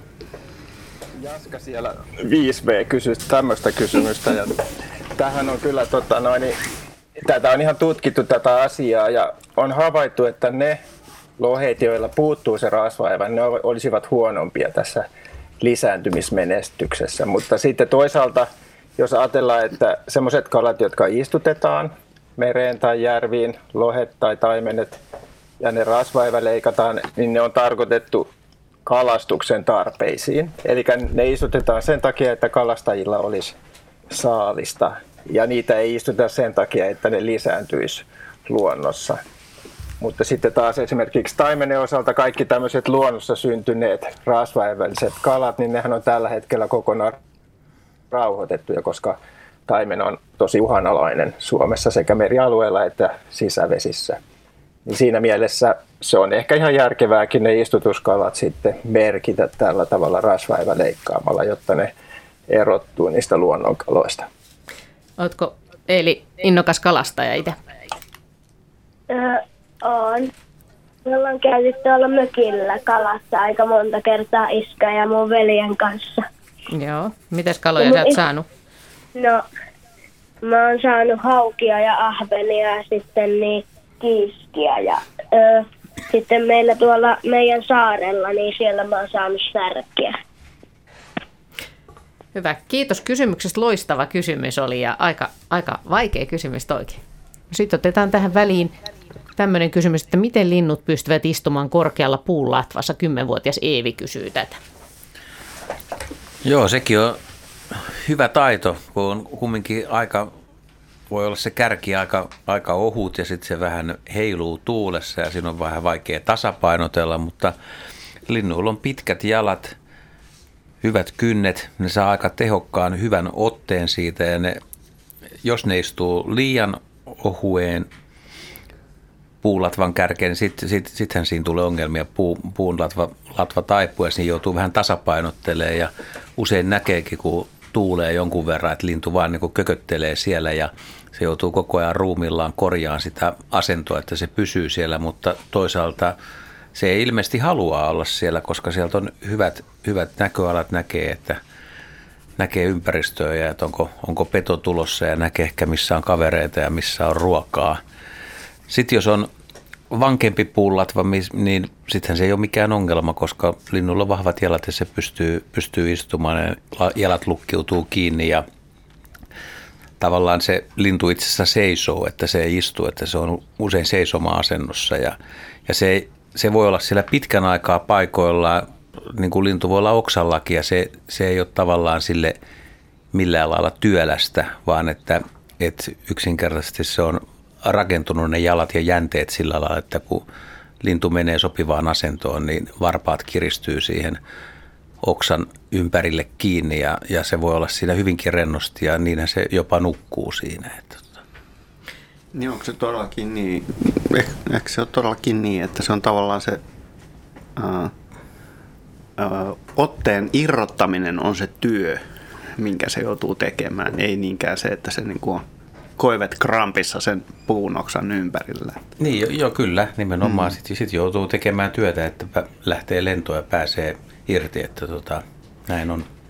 Jatketaan sähköpostikysymyksiä samalla, kun tuolla yritetään saada yhteyksiä meidän etä, etäosalle luontoillan asiantuntijoista, niin otetaan täältä ää, studiojoukkueelle haastavia kysymyksiä. Väinö kahdeksan vuotta kysyy, että jos itikka imee verta ihmisestä, jolla on ripuli, tuleeko itikalle ripuli? Ei tule. Mutta hyvä kysymys. Voisihan sille tulla, jos se satuttaisi tietämään, että, että niin, tämä ei tule olemaan ongelma. Totahan voisi jatkaa sille, että kun ihmiset voi saada itikoista jotain tauteja tai paukamia tai niin, muuta. Niin, ripulia. Niin, mutta mitä itikat voivat saada ihmisistä? Tai mik, voisivatko saada? No esimerkiksi malaria malariahan on semmoinen tauti, joka toisin kuin suuri osa ihmisistä luulee, niin ei suinkaan ole varsinaisesti ihmisille tarkoitettu, vaan hyttysille tarkoitettu tauti, niin, niin malaria loisio, se tukkii hyttysen imukärsän niin, että se aina luulee voivansa imeä verta, mutta se ei sitten oikein saakkaan sillä, koska nämä loisiot tukkii sen imukärsän ja, ja tämän takia se sitten joka kerta, kun se pistää ihmistä, niin sen syljen mukana työntyy niitä malarialoisioita sitten kulloisenkin uhrin vereen ja siellä ne sitten alkavat lisääntyä ja tuottaa lisää ongelmia hyttysille.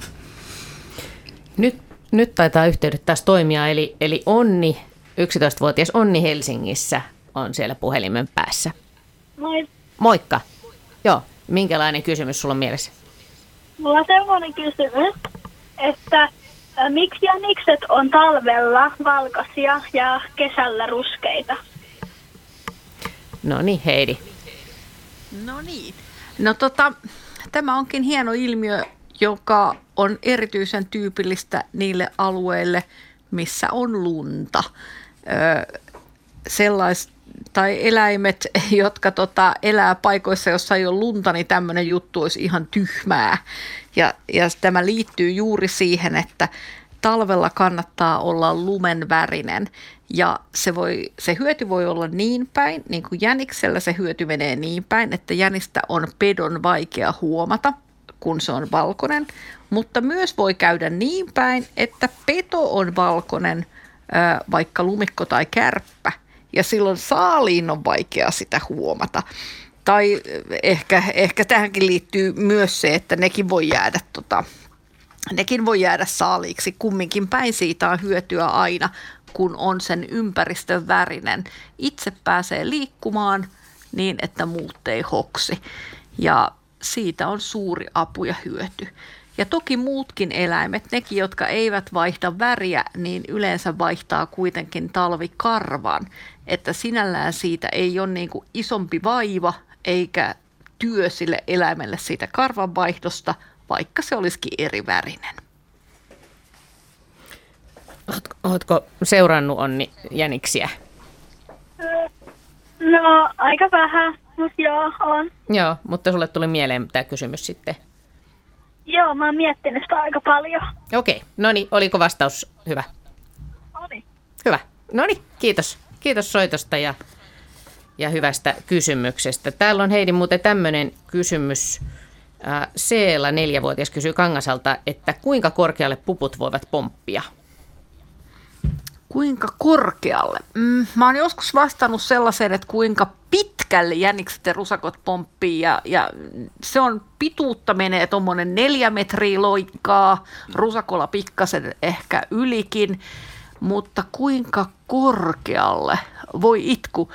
Ähm, Aika vaikeaa. mä nyt No mä yritän katsoa ympärilleni ja pohdin, että, että jos tuommoinen kani hyppäisi helposti sängyn päälle, joka on ehkä jossain 70 sentin korkeudesta, niin kyllä tuommoinen kani tai rusakko hyppäisi korkeammalle, ei kun rusakko tai jänis hyppäisi varmasti korkeammalle, mutta hyppäisikö ne, ne hyppäisi varmasti yli metrin – jos ne laittaisi vaikka aittaukseen, niin mä, en, mä ajattelen, että sieltä ne karkais.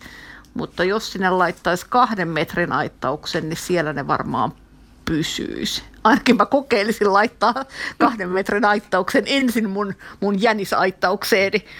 Mutta äh, mä veikkaan, että se on jossain metri ja kahden metrin välillä, mutta enpä ole kokeillut. Pannahinen, Korkeasaaressa ne voisi tietää, että, että mistä kohtaa ne pääsee karkuun. Hyvä. Meillä on seuraava soittaja odottamassa, mutta otetaan vielä tähän väliin. Viisivuotias Mikael Tampereelta nimittäin haluaa tietää, että kuinka pitkälle, kuinka pitkälle heinäsirkka voi hypätä. Riippuu tietysti kovasti lajista, mutta, mutta tämmöiset Suomessa tavatuista lajeista varmaan pisimmälle hyppää tietenkin kulkusirkka, joka nyt ei ole varsin kauhean kotimainen, mutta Suomesta tavattava laji kuitenkin. Ja siinä mennään jonnekin puolentoista metrin päähän. Mutta suurin osa meidän, meidän kotimaisista lajeista, niin ne jää tuohon vähän alle metriin normaalisti. Tosin ne ei välttämättä yritä maksimisuoritusta, niin kuin ihmiset aina yrittää kaiken maailman tempauksissa saada ennätyksiä, niin niillä on joku todellinen tarkoitus, että miksi pitää liikkua johonkin suuntaan. Siinä on aina tämä taloudellisuus ja järkevyys mukana. Eli ei kannata tehdä äärimmäisiä suorituksia, jotka johtaa vaan siihen, että parhaimmassa tapauksessa joku pääsky nappaa sut siitä hypyn kesken niin kuin talteen tai, tai kirjosieppo. Mutta tuommoista metriä aika monilla lajeilla se onnistuu kohtuullisen hyvin niin kuin ainakin siihen lähelle. Sitten otetaan vielä tämä sähköpostikysymys ennen seuraavaa soittajaa, eli kuusivuotias Essi Nurmijärveltä tosiaan kysyi, että miksi valkovuokkoja metsässä nyt niin paljon? Mitä Henry? No nyt on kevään oikea aika juuri parhaimmillaan täällä Etelä-Suomessa ainakin, että vuokot on nyt, valkovuokot on nyt kukkinut pari viikkoa, eli auringon valo ja lämpötila, etenkin nyt kahtena viimeisenä päivänä on saanut aikaan sen, että valkovuokkojen kukinta on runsastunut jo hieman rannikkoa pohjoisempaakin. Eli avoimuus, metsälaiteet, piantareet, tämmöiset ympäristöt on lisääntynyt viime aikoina paljon ja valkovuokkoa näkyy sen takia nykyisin paljon enemmän kuin näkyy ehkä takavuosikymmeninä. Ja, se, ja koska valkovuokko leviää juurakon kautta ja muodostaa alati laajenevia kasvustoja, niin se tuntuu runsastuva vuosi vuodelta. Eli tuo juurakko on varmaan se avaintekijä ja lämmin avoin ympäristö. Ja Essin havainto aivan oikea siis. Kyllä, erittäin oikea. Hyvä. Sitten on seuraavan soittajan vuoro, eli kuusivuotias Aili Espoosta on soittanut meille iltaa. Joo, nyt sä oot lähetyksessä. Ja minkälainen kysymys oli mielessä? No, vaihtaako noi ketut väriä tai onko niitä eri värisiä? Joo, eli onko erivärisiä kettuja? Onko se nähnyt erivärisiä mielestäsi vai? No, vähän vaaleampia ja vähän tummempia. Joo, joo. Se on hyvä, hyvä havainto. Mitäs Heidi sanot? No, mulla on ihan samanlainen tuntuma kuin sulla. Kettuja on vaaleampia, niitä on semmoisia keltaisempia ja niitä on semmoisia punaisempia ja ehkä vähän ruskeampiakin. Ja joskus ani harvoin, itse en ole koskaan nähnyt sellaista luonnossa, mutta tota, olen nähnyt nahkoja sellaisista ketuista, jotka on ihan mustia. Ja niitäkin voidaan luonnossa tavata. Ja, ja, ja, ja näitä lähes mustia, niitä kutsutaan hopeaketuiksi ja tiedetään, että niitä oli ehkä 500 vuotta sitten ihan yleisestikin, mutta ne on nyt harvinaistuneet. Ja sitten tämmöisen hopeaketun ja tavallisen ketun risteymä on niin kutsuttu ristikettu, jolla on ristimuotoinen kuvio selässä. Ja ähm, sitä myöten meillä on erikoisia kettumuunnoksia ja joitain näistä erikoisista muunnoksista sitten tarhataan ja niitä käytetään turkistuotantoon. Mutta joo, kyllä mä sanoisin, että ne ihan luonnostaan ja tavallisestikin se väri vaihtelee. Hyvä. Okay. Joo, eli samanlainen havainto oli sulla ja Heidillä. Joo. Kiitos, kiitos soitosta ja hyvästä hyvästä havainnosta ja jatka taas luontohavaintojen tekemistä. Täällä on sähköpostikysymys välillä. Juha Kyösti, seitsemänvuotias, kysyy, että sukeltaako joutsen koskaan siten, että menisi kokonaan veden alle. Yleensä näkee joutsenen siten, että peräosa on pystyssä räpylöihin asti, ihan kuin ongen koho. No joutsenen osalta kyllä harvemmin. Onkohan itse nähnyt, että joutsen painuu kokonaan veden alle, että kysymys on siinä suhteessa jännittävää, että, että kun esimerkiksi heinäsorsat, sinisorsa siis ja nämä puolisukeltajasorsat, niin mitkä on jaoteltu tavallaan, että sotkat sukeltaa ja sorsat ei sukella vaan peppu pystyssä, niin, niin se, ei, se tota, ei pidä ihan paikkaansa, koska monet sorsalinnut pystyy sukeltamaan ja sukeltaa hädän hetkellä tai jos sitä ravintoa on sen verran syvällä, että on pakko käydä pohjassa. Ja esimerkiksi sorsien poikaset usein sukeltaakin ravintonsa veden alta. Ja kyllä, kyllä joutsen niin kuin voi painua veden alle, jos on esimerkiksi semmoinen todella niin kova tilanne, että on, on pakko yrittää suojautua, niin mä väittäisin, että se laulujoutsen ainakin painautuu sinne. Kyhmy, kyhmyjoutsenen osalta niin on, menee, menee varmaan kans, mutta se, se vaatii aika paljon työtä varmaan siltä, että saa, saa ilman pois sieltä, sieltä sulkia ja höyhenten välistä. Et se, se ei ole, se ei ole niin kuin helppo työ sille sukeltaa todennäköisesti. Mutta mä en tiedä, Jaska on varmaan nähnyt, nähnyt kyhmyjoutsenien sukeltavan. Mä oon nähnyt video, jossa on, on okay. sukeltanut ja sitten sitä on jääty ihmettelemään, että milloin se aikoo tulla pintaan. No tuliko se?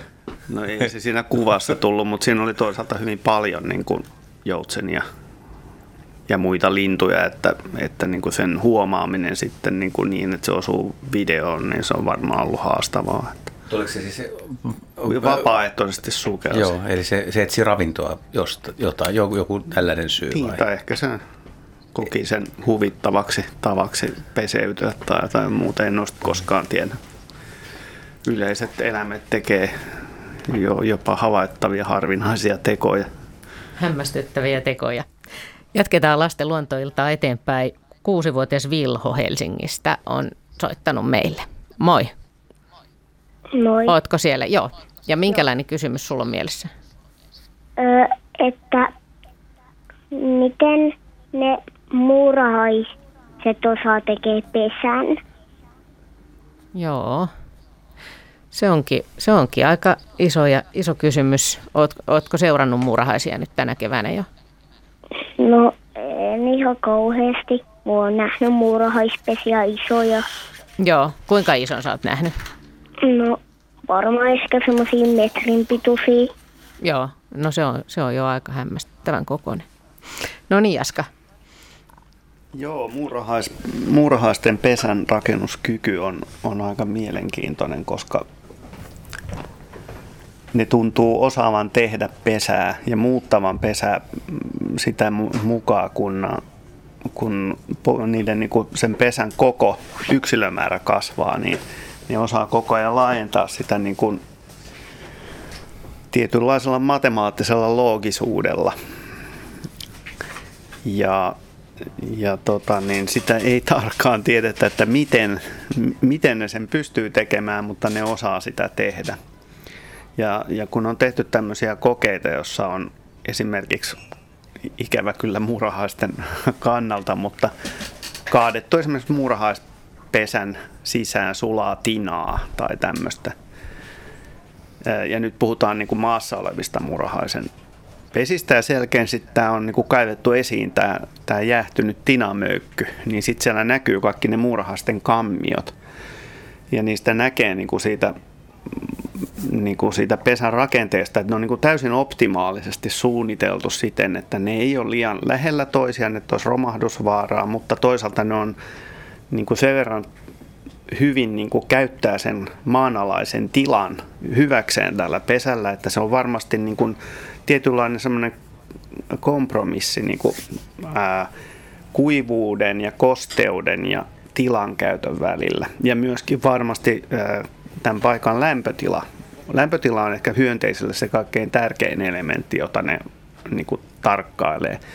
Että se pesä pystyy tarvittaessa, ne pystyy tavallaan itse lämmittämään sitä eri, erilaisilla tempuilla ja säätelemään sen pesän ja varsinkin sen pesän osan lämpötilaa, missä niiden niin kuin, poikaset on, eli toukat, kotelot ja munat.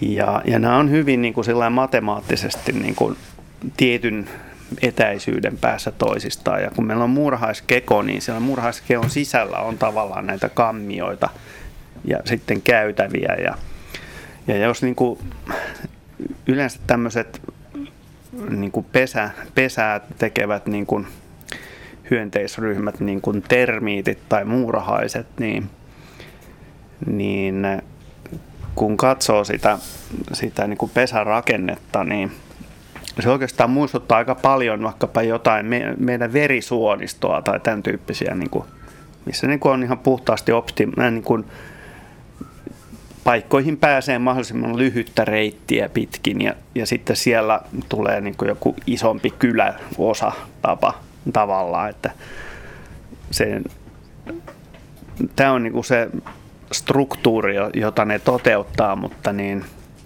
se on kieltämättä niin kuin jännä, että miten ne sen pystyy tekemään. Muurahaiset tuntee, tuntee äänet, niillä on tämmöisiä värekarvoja kaikkialla niiden pinnalla ja se voi ihan hyvin olla, että, että ne esimerkiksi kun ne miettii sitä, että kun ne rakentaa sitä jotain uutta kammiota, niin ne saattaa Uskoisin, että ne koko ajan niin kommunikoi hakkaamalla esimerkiksi tuntosarvillaan näitä sen kammion seiniä ja muita ja, ja sitten muut muurahaiset voi periaatteessa vastata tähän.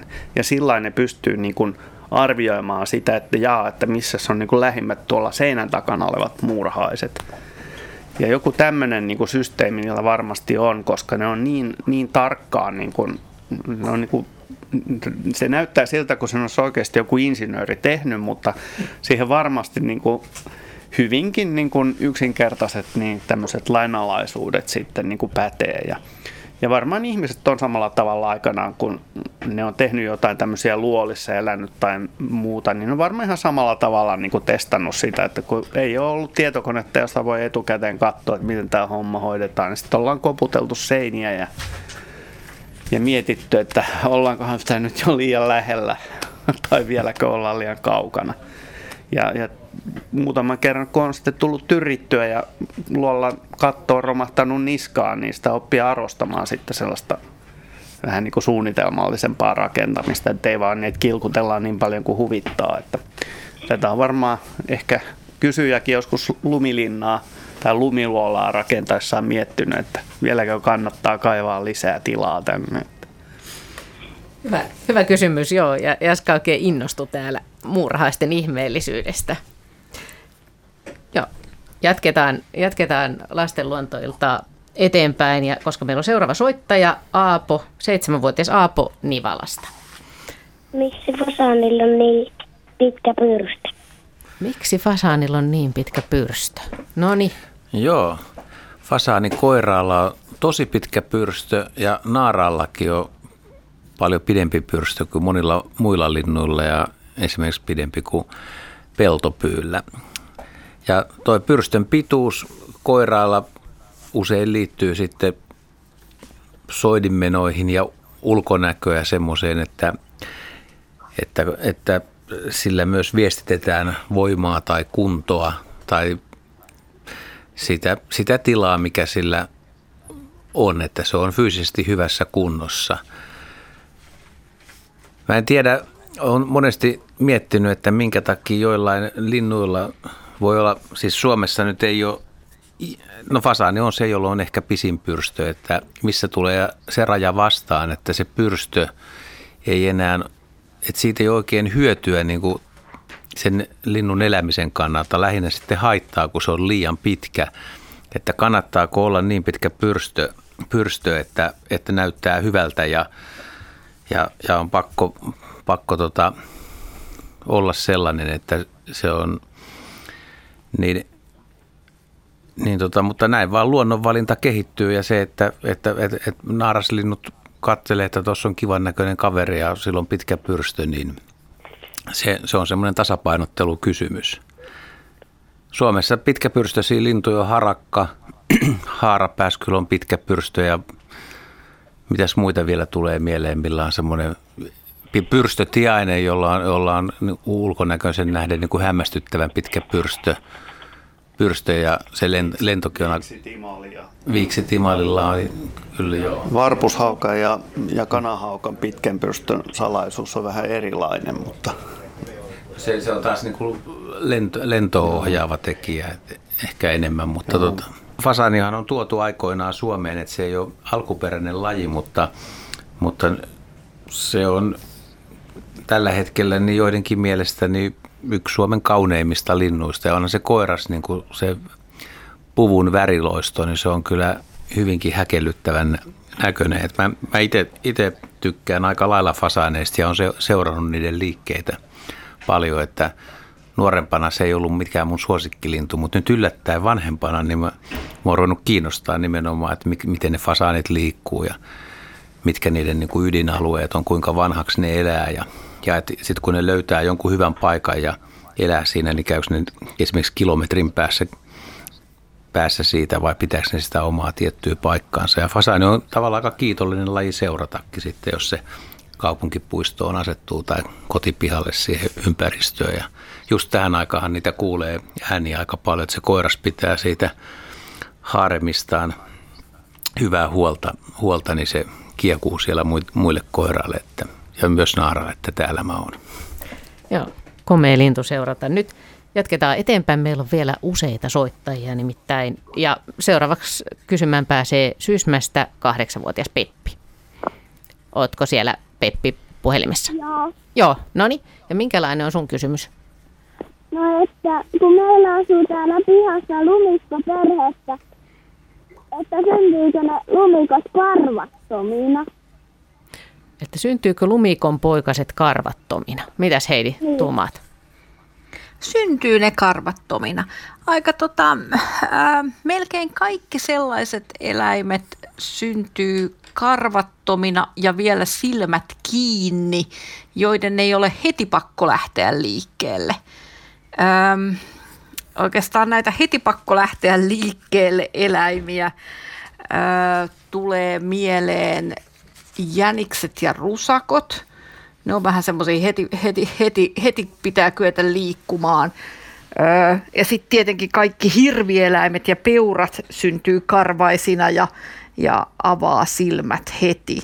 Mutta aika monet petoeläimet, te, ja petoeläimet sanoisin, ei tule oikeastaan mieleen yhtään petoeläintä, joka ei syntyisi karvattomana ja tota, silmät. Paitsi että, no jaa, ei, hmm. Tota, nyt mä rupesinkin miettimään, kyllä Ilveksellä on karvat ja karhulla on karvat. Mutta, mutta, mutta silmät kiinni ne nyt ainakin syntyy.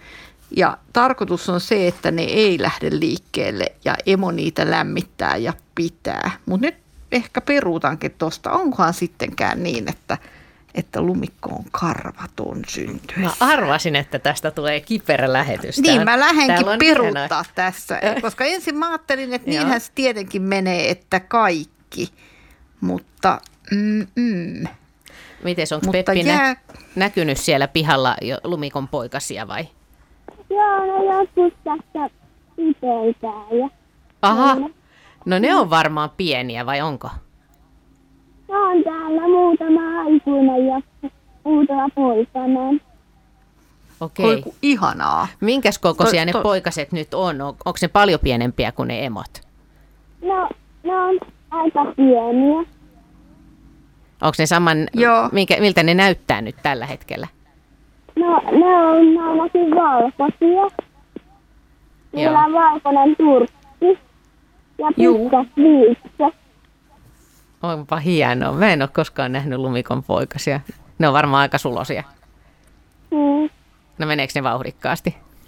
Joo, no ne pystyy mennä puita pitkin ja ne on tosi, tosi nopeita. Joo, siis lumikon poikaset on ihan älyttömän pieniä syntyessään, että jos, jos tommonen, jos ottaa tielusikkaa vaikka sokeria ja laittaa teelusikkaan mahtuu noin 5 grammaa sokeria, mutta se lumikon poikanen on vielä pienempi. Se ei paina kuin pari grammaa.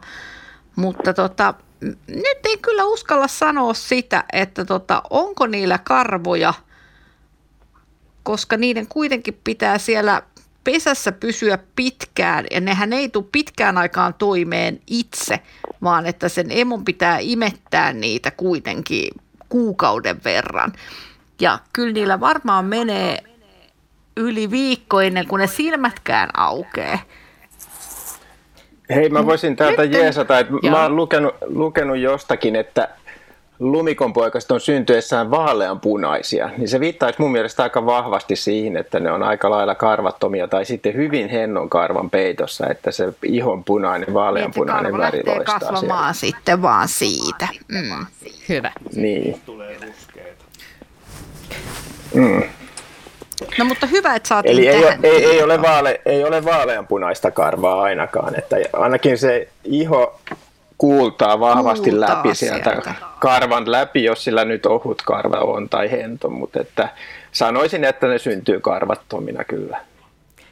Hyvä. Kiitokset, loistava. No, nyt syntyi selvyys tähän. Mm. Loistava kysymys ja, ja hieno, hieno havainto. Sitten jatketaan lasten luontoilta eteenpäin. Asikkalasta yhdeksänvuotias Ilmari on soittanut meille tähän lähetykseen. Ootko siellä puhelimen päässä? Joo. Joo, no niin. Ja minkälainen on sun kysymys? No, että kuinka kauan toi kotka pystyy lentämään pysähtymättä? Kuinka kauan se pystyy lentämään pysähtymättä? Kuinka kauan kotka pystyy lentämään pysähtymättä? Siis kuinka monta päivää se mahdollisesti voisi olla ilmassa? Vai tarkoitatko kuinka pitkän matkan se voisi lentää yhdellä kertaa syömättä? Vai... Joo. Tota noin. Mist, mitenköhän tätä nyt ratkaisisi Kotkan osalta? Siis en, en tiedä suoraan, että kuinka, kuinka pitkän matkan Kotka voi, voi lentää laskeutumatta. Parhaat tai kovimmat linnut, jotka pysyy olemaan ilmassa, niin voi olla vuodenkin.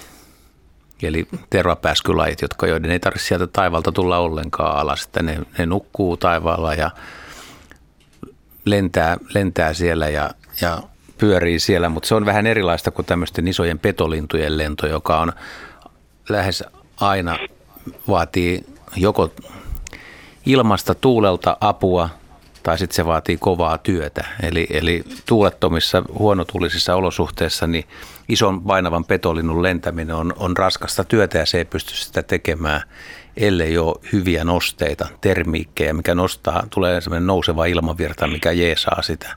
Eli auttaa, auttaa lintua pysymään myös ilmassa ja sitten voi liidellä, mennä niiden hyvien ilmavirtojen avulla. Ja jos tämmöisiä hyviä ilmavirtoja on, on, on paljon ja lintu on hyvässä kunnossa, niin kyllä, kyllä se periaatteessa voisi kotkakin liidellä varmaan ihan sujuvasti muutama vuorokauden, eikä siihen ole mitään, mitään syytä, ettei, ettei se pystyisi. Että sitten jossain vaiheessa tulee nälkä tai jano. Yleensä linnulle tulee en, ensin jano ennen kuin nälkä. Et, mutta tota, ihan normaaliolosuhteissa niin päiväpetolintukotkat tekee sillä lailla, että ne aamut nukkuu jossain puussa ja ne odottaa näitä sopivia ilmavirtoja ja sitten kun, ne, sitten kun tulee päivä, niin ne lähtee lentää, lentelee siinä muutaman tunnin ja tulee alas, riippuen siitä, onko saalistustarkoitus.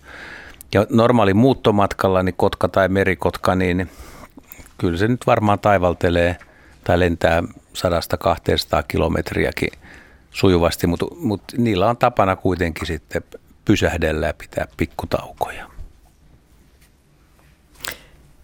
Eli en pysty sitä maksimimatkaa sanoa, mutta mä sanon, että kyllä, kyllä se hyvin se siellä taivaalla pysyy halutessaan. Joo, öisinhän ne tulee toki alas. Että... Niin, öisin, öisin usein tulee se ilma, ilmavirta-kysymys sellaiseksi, että Ehkä niin kuin muutamia satoja kilometrejä, tuhat kilsaa voisi mennä ehkä. Mutta se ei ole mikään itse tarkoitus niille, että on taas, ne ei yritä tehdä ennätyksiä tai näin, että niin, ihan toisenlaisia kuin niin. nämä vaikka nämä tervapääskyn mm. sukuset just, joista puhuttiin. Tai tämä mm. punakuiri, joka aika vastikään selvisi, että se oli 11 vuorokautta ilmassa, ja, muutti Alaskasta Uuteen-Seelantiin. 10 000 kilometriä tai jotain. Mitä Jaska sanoi tuossa, että se on ihan totta, että, että kotkatkin kuuluu, ne on päiväpetolintuja. Ja se, se kertoo aika paljon siitä, että se on se aamu, aamun valoilla lähdetään, tai kun rupeaa olemaan tarpeeksi lämmintä ja sopiva tuuli ja illalla tullaan, että et siinä suhteessa se, se ei todellakaan niin kuin lentele öisin, mm. mutta jos olisi niin kuin pakotettu tilanne, jos tässä vähän niin kuin ennätystä haetaan, niin mä en tiedä, voisiko se lentää kuitenkin. Jos, jos tuuli olisi sopiva, niin kyllä se siellä pimeässä varmaan pärjäisi, mutta siis kotkat ei tee sillä lailla. Joo, varmaan pisimmät, pisimmät tota, päiväkohtaiset lentomatkat on varmaan jollain semmoisilla lajeilla, joilla on no, luontaisesti pitkä muuttomatkat, eli esimerkiksi joku pikkukiljukotka tai tämmöinen, niillä voi olla sopivissa säätilanteissa. Ne varmasti hyödyntää tämmöisiä ilmavirtauksia, mikä nyt on esimerkiksi tällä hetkellä meille tulee Etelä-Ukrainasta ja eilen tuli Kasakstanin suunnalta reipasta, reipasta tota vauhtia ilmavirtauksia, niin tämmöisessä niin kuin tuommoinen kotka, niin tulee täysin niin kuin taloudellisesti erinomaisesti niin satoja kilometrejä yhden päivän aikana ihan ilman mitään ongelmia. Että se on ihan se huvittuneisuudesta sitten kiinni, että kuinka paljon. Minne asti menee. Niin, virtaukset ja tuulet on aika tärkeässä osassa. Joo. Kiitos. Kiitos kysymyksestä. Kotka-kysymykset. Onko se seurailukotkia tai päässyt näkemään merikotkia tai maakotkia? Tota, en, mutta tässä on nähnyt haukkoja ja kalasääksiä ja tällaisia lintuja, kun asutaan tässä Päijänteen rannassa. Niin isot ikkunat ja suora, suora näkymä Päijänteellä. Kalasääskihän onkin hyvä eläin, eläin tota seurata tätä. Se on yksi maailman laajimmalle levinneitä lintulajeja. Sitä on sekä niin kuin Pohjois-Amerikassa että Etelä-Amerikassa myös. Sillä on myös hyvin pitkät muuttomatkat ja tälläkin hetkellä on varmaan useampia sääskiä, joilla on tota niin, satelliittilähetin. satelliittilähetin ja niitä pystyy seuraamaan ää, tota niin, tuolta luonnontieteisen keskusmuseon rengastustoimiston, niin kun, heillä on sellainen palvelu, että sä voit katsoa koko ajan, että missä ne menee kartalla, Google Mapsin kartalla ja, ja miten, mitkä, kuinka pitkiä ne päivämatkat on. Ja siellä on aika vakuuttavia esimerkiksi Sahara, Saharan ylityksiä, että se on jo melkoinen. Siinä mennään niin kuin yli, yli tuhatta kilometriä, että heilahtaa niin kuin yhden päivän aikana. Että. Eli sulla on komeita, komeita lentäjiä siinä ihan lähellä. Sinne, ja. sinne tuota, eläinmuseon sivuille. Joo. Kiitos, kiitos soitosta. Sitten jatketaan lasten luontoiltaa eteenpäin, koska meillä on vielä, tähän hyvin mahtuu vielä muutamia kysymyksiä. Ja Maija, seitsemänvuotias Maija Järven päästä on seuraavaksi puhelimen päässä. Kuuletko, Maija? No. Joo, ja minkälainen kysymys sulla on mielessä? Miten linnut tekevät? Miten linnut tekevät? Meillä on vähän huono tämä linja, ei kuulu niin hyvin, eli sanotko vielä, niin mä kuulen paremmin. Miten linnut tekevät puulunpesän ilman, että se pesä tippuu sieltä? Miten linnut tekee, tekee puuhun pesän? pesän? Joo, se on hyvä kysymys ja aika ajankohtainen vielä. Miten ne tekee puuhun pesän ilman, että se tippuu sieltä? Joo, Joo siinä, ja se voi olla tuulessa ja vaikka missä. Joo, tämä on laaja hieno kysymys ja pesiä on kaiken näköisiä kokoisia. Siis nämä isot petolintuja, mistä äsken puhuttiin, risulinnat, niin ne on, ne on monivuotisia. Niitä rakennetaan joka vuosi lisää. Ne voi olla kymmeniä vuosia vanhoja ja se onkin hämmästyttävää, että kuinka hyvin ne pystyy nämä oksat kiinnittämään sinne puiden oksiin niin, että se pesä on todellakin vankka ja vaikka tuulee kova ja poikas temmeltää siinä, niin se pesä pysyy puussa, mutta niin se vaan pysyy. Ja sitten on, on, on pienempiä lintuja, pikkulintuja, jotka tekee, tekee pesiä pensaisiin tai puihin heinistä, korsista, käyttää sammalia ja höyheniä siellä sisätiloissa ja, ja hämähäkin seittejä ja pystyy, pystyy esimerkiksi liimaamaan tai kiinnittämään sen pesänsä sinne puunoksiin niin, että se todella pysyy si, siinä, niin se on, se on erikoinen ja ihmeellinen taito. Nämä, nämä hämähäkin seitit on, on, on tietysti semmoisia, mitkä on hyvinkin tahmeita ja joustavia ja, ja vahvoja ja, ja kuminauhamaisia, että et, et, et niitä käyttämällä niin pystyy kyllä kiinnittämään yllättävänkin tehokkaasti, mutta jos me ihmiset jouduttaisiin sitä tekemään, niin meiltä ei taitaisi oikein onnistua se. Sitten ne voi käyttää savea, omaa sylkeään, ja mikä, mikä, mikä saattaa tiivistää sitä. Ja kyllä niinkin käy, että välillä kovassa myrskyssä ja kovassa tuulessa niin linnun pesä tulee sieltä puusta alas tai koko oksa tulee alas. Ei, se, ei ne aina sillä pysy ja näiden isojenkin lintujen pesät silloin tällöin sitten vuosien saatossa, niin ne voi kasvaa niin suuriksi, että se puu ei kestä ja ne tulee sitä kautta sieltä alas. Minkälaisia pesiä, Maija, olet nähnyt? Minkälaisia linnunpesiä? No, mä oon nähnyt semmoisen, joka oli yhdellä oksalla ja se ei tipahtanut siitä. Joo, ja usein, usein ne käyttää oksissakin, niin jos se on rungon ja oksan välissä, niin se on siellä tyvessä, että se tukee aika hyvin siihen oksaan. Se on vähän niin kuin oksan päällä, että se on jo aika, aika hyvään paikkaan rakennettu, mutta sitten jos se on ihan suoraan oksan päällä, niin sitten vaatii jo vähän, vähän tuota kiinnikkeitä siihen, mutta usein sitä niin kuin alhaalta päin, kun katsoo sitä pesää, niin voi olla, että se näyttää semmoiselta, että, että se on jotenkin huonosti aseteltu, mutta kyllä se sitten kuitenkin on, niin kun siellä on, on niitä sivuoksia puissa ja ne on, oksat on tosiaan oksat ja risut on yllättävän taitavasti laiteltu sinne, vaikka se pesä voisi näyttää huonolta tai tämmöiseltä epämääräiseltä. Yksi hieno, hieno pesä, mikä on, on harakan pesä, mitä haukutaan, että on ruma tai semmoinen ihmeellinen risulinna, niin se on äärimmäisen taitavasti tehty ja vahvasti tehty ja siellä on vielä kattoja, hyvät sisätilat siellä ja tällaiset, että se on, se on kuitenkin tai, se on äärimmäisen hieno taidon näyte melkeinpä linnakemainen. Mulla on semmoinen hauska kokemus tota punakylkirastaan pesästä, joka me tota, ollessamme nuoria biologeja Kilpisjärven biologisella asemalla ekolo- subarktisen ekologian kurssilla, terveisiä vaan Antero Järviselle, niin me löydettiin sitten jo punakylki rastaan niin kuin hylkäämä pesä, tai se ei ollut hylätty, vaan se oli jo käytetty. Ja me laitettiin sen oranssi pingispallo, johon me laitettiin BD-kirjaimet. Ja tota niin, mä löysin tämän täysin vahingossa törmätessäni sen niin kuin yli 10 vuotta myöhemmin, 2000-luvulla. Se oli edelleen siis tämä sama, sama tota, biodiversiteetin muna, kuten me häntä kutsuimme, niin tota, paikoillaan, paikoillaan tota, siinä se. pesässä. Ja se oli ihan, ihan niin kuin se olisi viime vuonna tehty. Se oli... Kirjaimet oli haalistunut.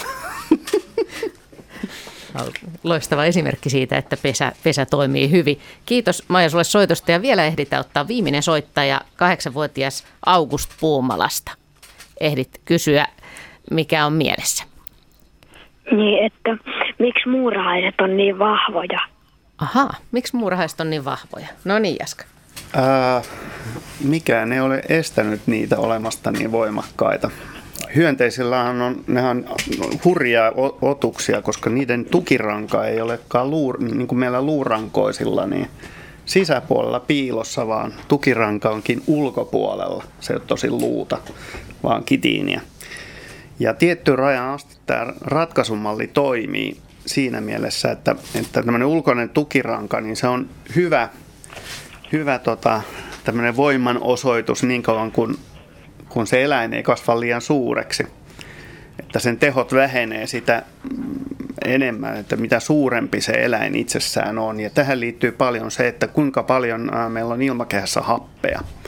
Koska nämä ulkoluurankoiset, eli, eli lait, joilla on kitiinikuori, niin tukirankana, niin ää, niiden, niiden niin kun, Niillä ei ole verisuonistoa varsinaisesti ollenkaan, vaan niillä on ilmaputkijärjestelmä, joka tuo sen hapen sitten tänne eläimen lui, ää, lihaksistoon, jotka näitä tota, kitiinikuoria pyörittää siellä. Ja, ja tota, mitä suurempi se eläin on, niin sitä kömpelömpi ratkaisu tämä ilmaputkijärjestelmä on. Ja, ja tehot alkaa niin kuin suhteessa laskea siinä, siinä, missä sen eläimen koko kasvaa.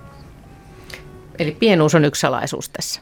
Joo, se on erittäin tehokas. Siellä on vilkas, vilkas ja varsinkin lämpimässä vilkas toiminta ja muura, muurahaiset on niin kuin kokonsa nähden, niin niillä on paljon lihaksia ja vähän rasvaa.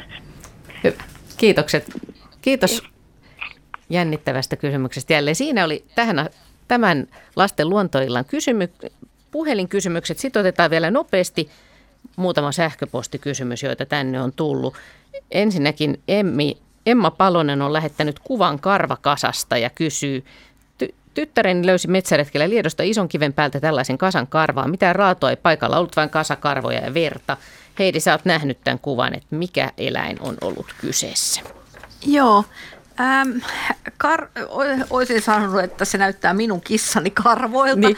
mutta tota, ne oli liian karkeita ollakseen kissan karvoja. Mun mielestä näyttää siltä, että ollaan semmoisessa paikassa, jossa Ilves on tappanut supikoiran. Se on ehkä syönyt sitä siinä ja siirtänyt sitten loput siitä supista jonnekin muualle. Ja nyt sitten Emma on löytänyt siitä ne, ne karvat ja häysteet, mitä tota Ilves on siinä käsitellyt. Ja siinä oli todella tämmöisiä hyvin kirjavia karvoja, ja jopa, jossa on sekä tummaa että vaaleeta ja jopa semmoisia raidallisen omaisia. Ja tota, nämä on supikoiralle aika tyypillisiä. Hyvä. Tähän asti päästiin lasten luontoillassa tällä kertaa. Valtavasti kiitoksia kysymyksistä ja paljon jäi kysymättä, mutta seuraava lasten luontoilta kuullaan sitten 15. joulukuuta ja tietenkin lapset saavat soittaa jokaiseen luontoiltaan. Seuraava luontoilta on 16. kesäkuuta. Eli siihen asti hyviä, hyviä keväisiä luontoretkiä.